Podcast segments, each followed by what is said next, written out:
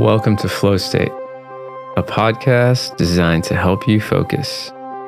And I'm your host, Bobby Light, here to provide the soundtrack to your work.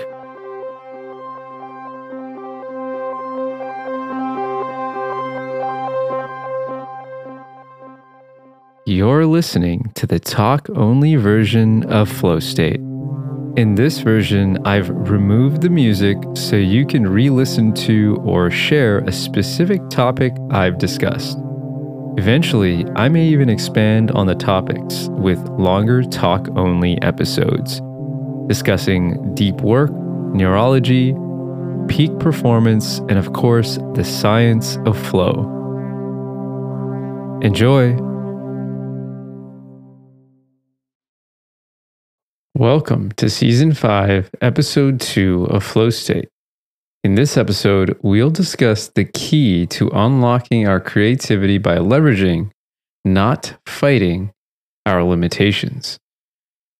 Before that, I want to give a shout out to one of the newest patrons of Flow, Joe Brown. Welcome to the community, Joe, and thank you for your support. For Joe, the word that best describes his flow is incorporeal, which means to have no physical or material existence. Quite a clever take on flow. Today, I want to talk about the word lazy. Why is lazy such a bad word? Laziness is a word often used to describe people who are underachievers, people who don't contribute to society. There is a fear of being lazy, and as a result, many of us push to the opposite side of the spectrum, constantly seeking productivity in every corner of the day.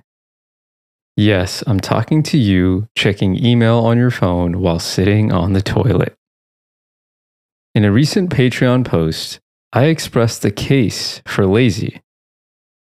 Over the years, I've simplified my life, and I have to say, much of it comes from a place of laziness. Reduce scope, reduce responsibility, and live a simple life. Ironically, I've never been more effective and valuable to the businesses and colleagues I work with. Being quote unquote lazy means I want to work when I am most effective, not every minute of every day. It means I want to spend the rest of my time to go on an hour long walk with my dog. It means I want to catch up with an old friend over the phone. It means I want to focus intensely for a few hours each day and then let go. Those moments of not working actually contribute to my overall effectiveness when I am working. Devon Price in the book Laziness Does Not Exist explains the lie we've all been taught. The laziness lie has three main tenets. They are your worth is your productivity. You cannot trust your own feelings and limits. There is always more you could be doing. We live in a world where hard work is rewarded and having needs and limitations is seen as a source of shame. The thing that we call laziness is often actually a powerful self preservation instinct. When we feel unmotivated, directionless, or lazy, it's because our bodies and minds are screaming for some peace and quiet. When we learn to listen to those persistent feelings of tiredness and to honor them, we can finally begin to heal. When people run out of energy, there's a good reason for it. Reading this really struck me and actually helped me gain some awareness on my own fears of being lazy. Years ago, when I was still pushing to live like a Silicon Valley success story, I would have many moments of exhaustion. And in these moments, I would subconsciously hope to fall sick, just so I would have a good enough excuse. How unhealthy is that? Devon Price shares another story describing our fear of being lazy. I once had a student who experienced the death of a parent followed by the destruction of their house in a natural disaster then the hospitalization of their depressed daughter, all in one 16 week semester. That student still felt bad for missing assignments, despite everything she was going through. She was certain people would accuse her of faking all these tragedies. So she carried documentation with her everywhere she went to prove that these things had happened to her.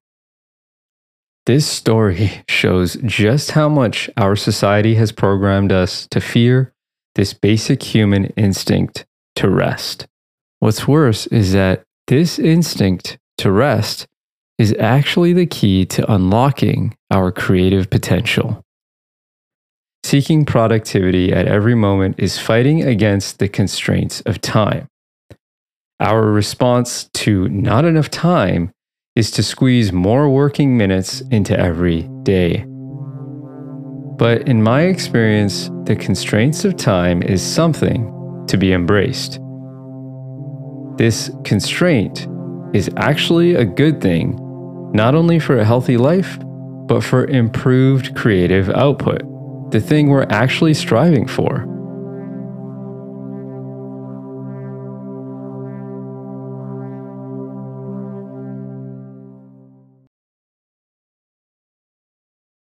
Laziness is a call for listening to our basic human instinct to rest. But it's also a call to embrace the constraints of life. Constraints are a good thing. I personally would like to embrace more of the constraints in my life. I feel I was trained to believe more is always better. The more time, more money, more resources I have, the better. But a constraint viewed positively pushes us to get creative. It unlocks our creative potential.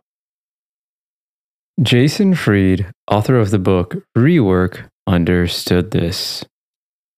Less is a good thing. Constraints are advantages in disguise. Limited resources force you to make do with what you've got. There's no room for waste, and that forces you to be creative. Writers use constraints to force creativity all the time. Shakespeare reveled in the limitations of sonnets. Haiku and limericks also have strict rules that lead to creative results. Writers like Ernest Hemingway found that forcing themselves to use simple, clear language helped them deliver maximum impact. I'm no Hemingway, but I can relate in the way these talk breaks have really developed my ability to deliver a message for maximum impact within a five minute time span.